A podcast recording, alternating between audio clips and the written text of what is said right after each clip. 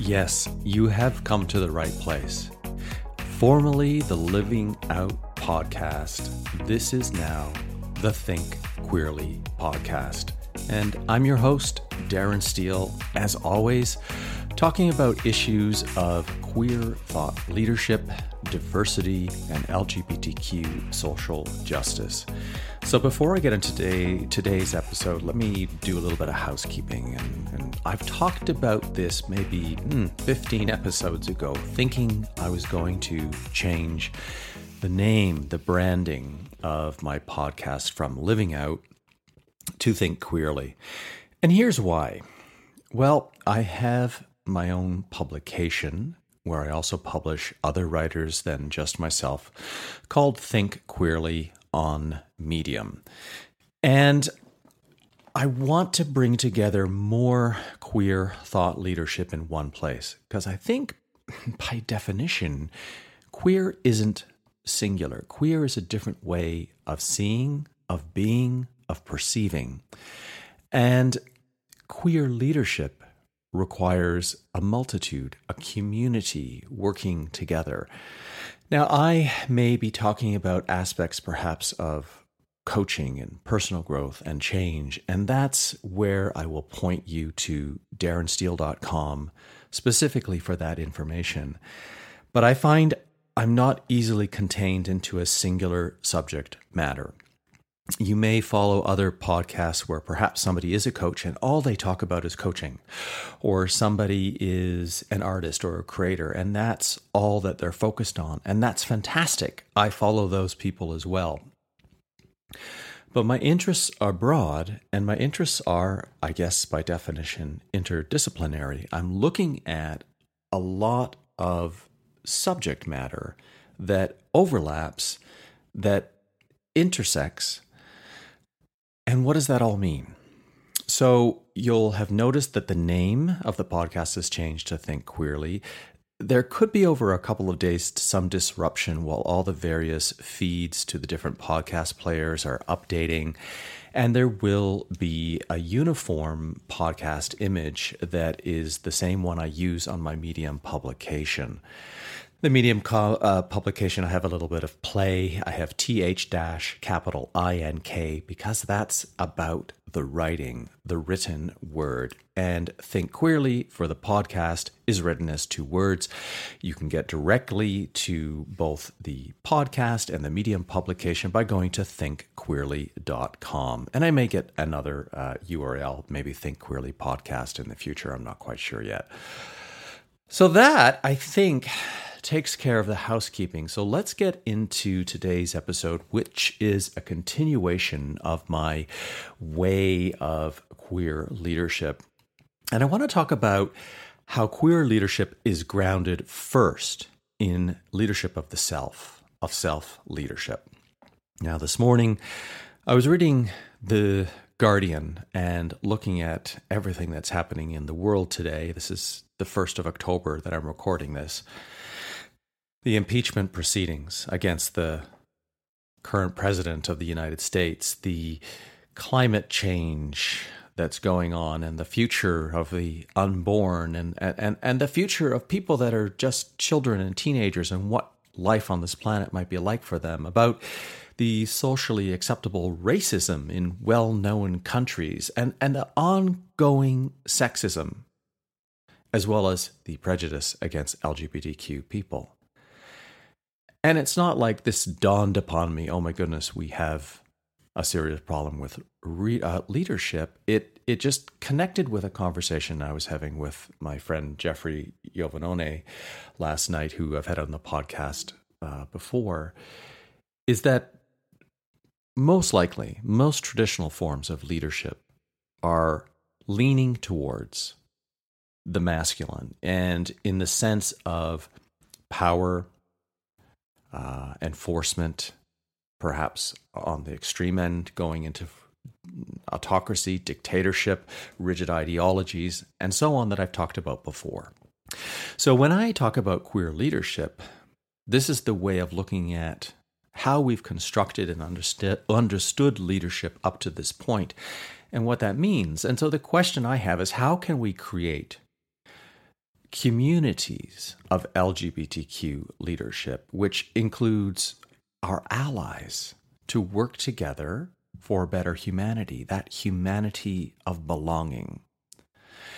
Now, originally, I wanted to use the phrase equal human rights, something I'm sure that you want to work towards as well. But it struck me that striving for rights implies a never ending struggle.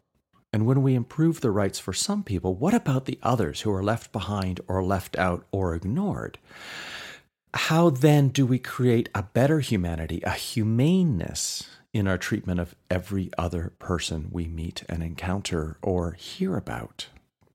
Let's look at a generic definition of leadership, and perhaps I'm biased in making this choice. But when I refer to leadership and queer leadership, my starting point is how each of us lead ourselves with the intention and capacity to create improvement at the level of society and evolution at the level of the normative definitions that have been used to define and teach traditional leadership.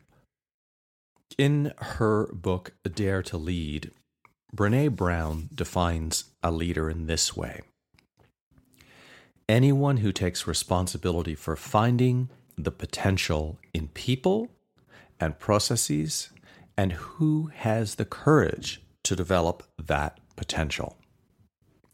I think it's really important for this larger discussion of a humanitarian leadership, of, a, of queering leadership, to also include the further discussion from Brene Brown, in which she says From corporations, nonprofits, and public sector organizations to governments, activist groups, schools, and faith communities, we desperately need more leaders who are committed to courageous, wholehearted leadership and who are self aware enough to lead from their hearts rather than unevolved leaders who lead from hurt and fear.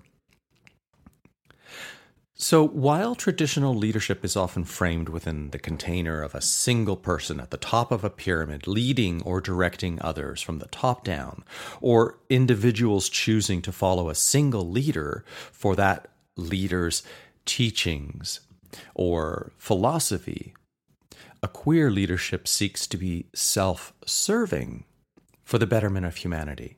And by self serving, I don't mean selfish. I don't mean self centered in the negative sense of the words.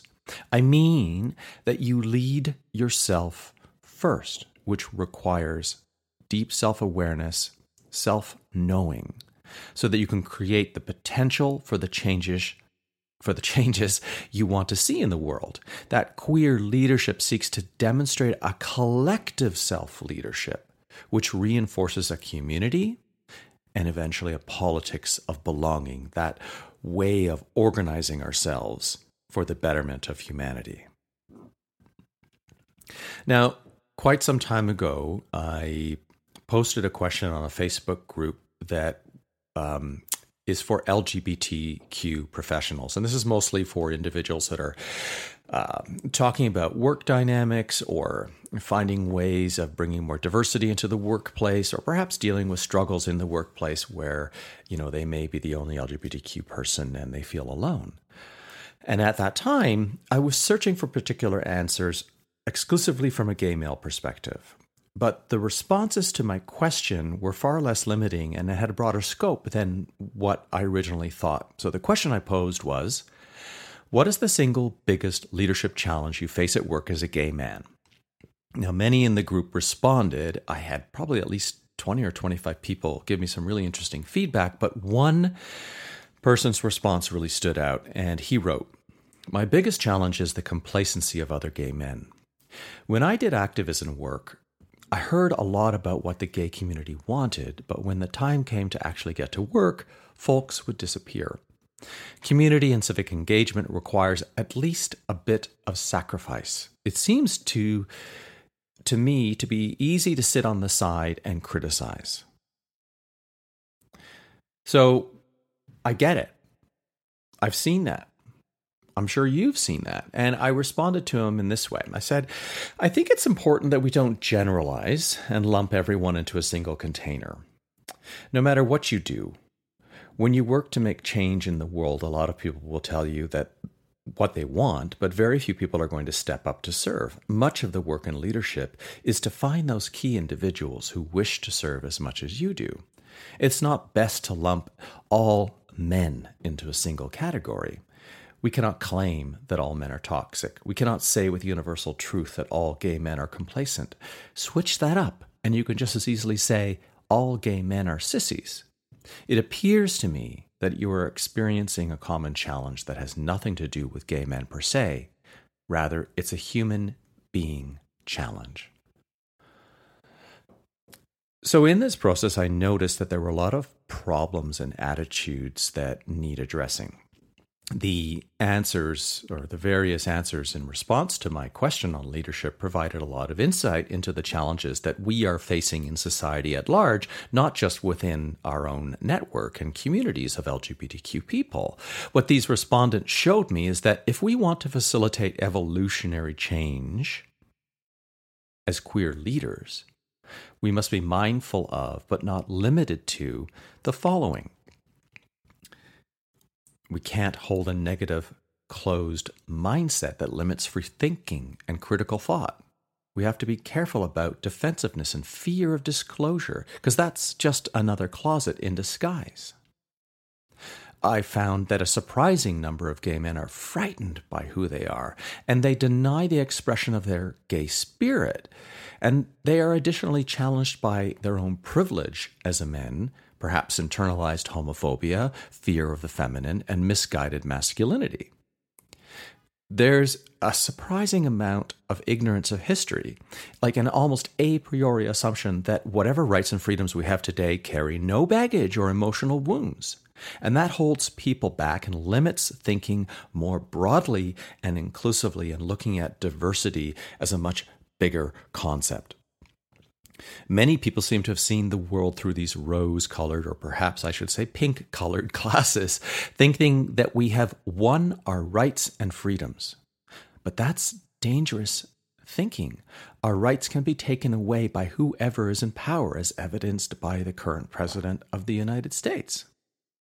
The same thing is happening right now in Canada with Canada votes at the end of October and who's going to hopefully remain in power versus people that I just feel we can't trust. Often there's this all or nothing polarized thinking, which is defeatist.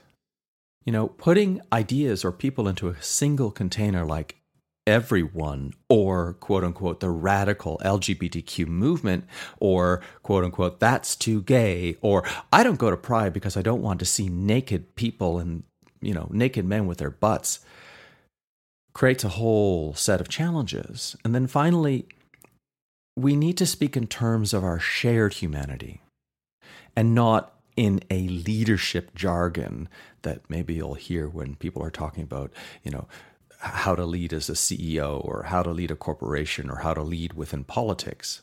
This is about how people feel, how people want to be seen, how people want to be heard, appreciated, respected, cared for, and loved.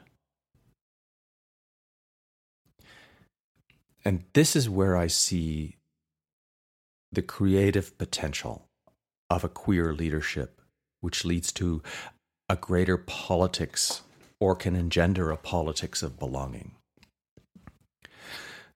I think a lot of LGBTQ people feel challenged to lead from the source that makes them unique, their queerness, their difference, because that place can hold trauma, wounds, shame, personal and political history that has been very difficult and it requires vulnerability, which the individual may not wish to share with others. And living out the truth of who you are requires great courage, bravery, and like I said, being vulnerable and trusting. Trusting not only yourself, but trusting the process. Doing that alone requires great fortitude that many of us do not possess, or a strength of character that needs empowerment from others like ourselves or who have had similar experiences, who will support our efforts to be free and wholly authentic. And we're all human, we're all capable of error. We all feel, we all sometimes need to defend ourselves and feel safe. Thus, we need emotional reinforcement from those we implicitly trust during these times of great personal change, upheaval, or transformation. When we feel implicitly the freedom to fully express ourselves as who we are authentically, others around us see that best of who we are. When we let go of the container that's the closet and just live out who we are and live demonstrably, that's how we lead without leading directly. Because we indirectly ha- enhance the lives of others by demonstrating our courage, allowing the observer to recognize their own truth as a mirror to who we are. We're not standing in judgment of them. We're simply allowing them to see those parts of who they are through who we are being authentically out and living queerly. And for example, as much as I'm an introvert, I recognize the need for LGBTQ people to create a new narrative that will allow us to effectively and efficiently work collaboratively for the greater good of humanity. This story is based on the basic narrative structure that we all know consciously or unconsciously, which is based on three parts and makes up all the great books, all the great stories, all the best movies you've ever seen.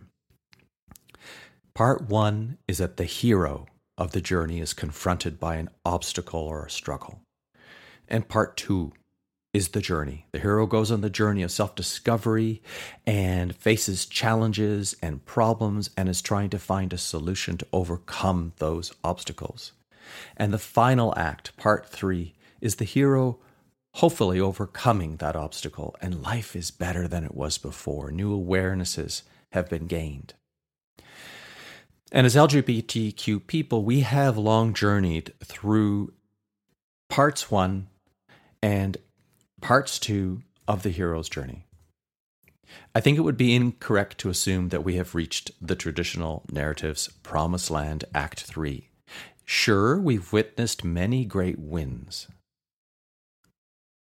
and we've overcome tremendous challenges, but we still have a lot of work to do. The rights and freedoms we've fought so hard to receive can, and in some cases, are being taken away. And in many countries, LGBTQ people have no rights whatsoever. Worst case scenario, there's laws in those countries that make LGBTQ lives not worthy of existence. So, together, as queer leaders, as leading queerly in community, we need to write the third act. We need to create this narrative that makes us feel hopeful and, and, and develop our queer leadership muscles through shared learning and interaction, reflection, support, and helping each other have the courage to be vulnerable and bravely lead from our authentic queer identity. Now, I may or may not see this third act become a tenable reality in my lifetime. But as human beings, we need something to believe in. I think we're wired that way within our brains. We need a future that we can see ourselves thriving in, so much so that we will do whatever it takes right now to make our future vision our queer reality.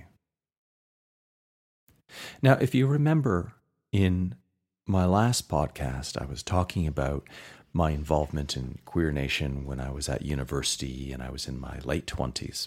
And the meeting room where we all were was so emotionally ten- intense that you know no one had the capacity to relax into openness. No one was capable of being receptive. And this has been one of my challenges in life I have a temperament that makes it all too easy to be hot headed, to jump to conclusions, and to slide right away into anger and defensiveness and completely lose all ability to be logical. Now, learning how to be more receptive and how to catch myself bef- before I go from calm and neutral into full on attack defensive mode has been something I've been working on for 20 years. And I'm getting constantly better at it. But I also recognize it's very much a part of who I am, so it's something I have to be aware of. This self work has led me to understand what it means to be in the gap. And that is the space we can experience in meditation by taking a long walk alone in nature. And sometimes just at moments in our day where we're just calm and have that period of no thought. Reading the Tao Te Ching has been profoundly moving and insightful for me. I've been reading it at least over the last decade or longer. No, probably closer to 15 years. And I pick it up and I read a passage or I read three or four and I think about it because it helps me reframe my thoughts from being polarized to something more like the yin and the yang symbol. And you you've seen this. It's a circle and on the one side it's black and like a swirl it starts with sort of a tail at the end and goes almost towards like a tadpoleish, roundish head with a white circle in it. And on the opposing side, it's white with a almost like an eye, but in black. And that shows the fluidity, the constant fluid dynamic of the yin and the yang. Because if you push or move in one direction, you cannot but affect the contents of the side you are coming from. There will always be a balance by being more of one thing on one side and thus less of that opposite on the other side to different degrees.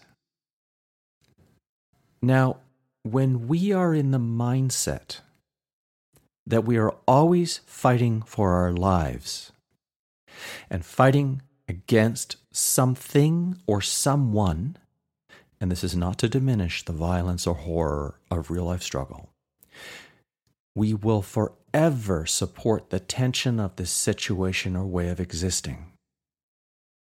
Now, as challenging as this may sound, when we see the struggle not as something to push back against, but as an opportunity, then we can see the situation more queerly. Then we can exercise our queer leadership muscles to find that balance of the actions we're going to take. So, to consider this possibility and to wrap up today's episode, I want you to listen to me reading the 36th verse of the Tao Te Ching pick up a copy, read this, and meditate on this. This is my favorite translation. I find it's the most accessible by Stephen Mitchell. So, this is the 36th verse of the Tao Te Ching. If you want to shrink something, you must first allow it to expand. If you want to get rid of something, you must first allow it to flourish. If you want to take something, you must first allow it to be given. This is called the subtle perception of the way things are. The soft overcomes the hard, the slow overcomes the fast. Let your workings remain a mystery. Just show people the results.